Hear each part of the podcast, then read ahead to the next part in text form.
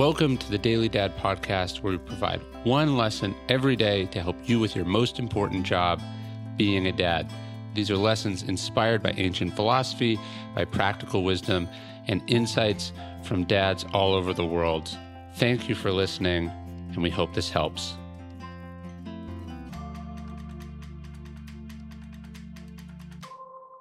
Teach them early, teach them often.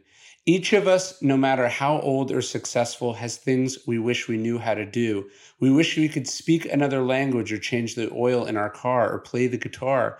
It's not that we aren't up for learning these things now more so than even when we were young, but it's hard to teach an old dog new tricks, as they say, even when the dog wants to learn. It can be a frustrating experience. Sometimes, when the desire is deep enough, but the capacity for comprehension is not, it can produce resentment towards our own parents for not encouraging or teaching us these skills earlier when we had less going on, when our mind was more pliable, when we had the time. The French philosopher Jean de la Bruyere who we've quoted before, once spoke about the importance of laying the foundation for language learning in children. When the soul naturally receives everything, he says, is deeply impressed by it, and when memory is fresh, quick, and steady. That is, they should learn as early as possible. And it's true for more than just picking up French or Espanol. When we're young, our mental maps have not been fully drawn. Our neural pathways are still being carved. Our brains are lumps of clay waiting to be molded by exposure, by experience, by accident, by parents. When we're young, our view of the world has not yet been colored by the kinds of preconceptions, desires, and passions that seem to define what is possible for adults.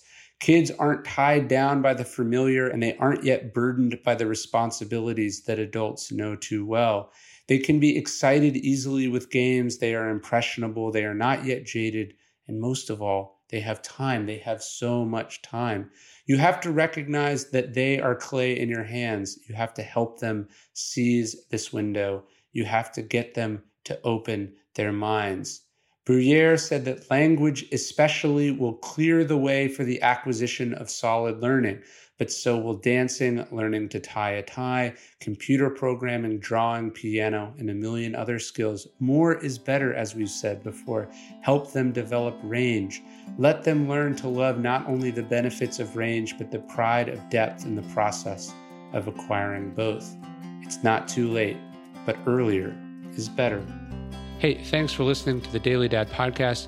You can get this via email every day as well at dailydad.com. Please leave us a review in iTunes. And most importantly, if you know any dads or parents who would benefit from these messages, please spread the word. Thanks.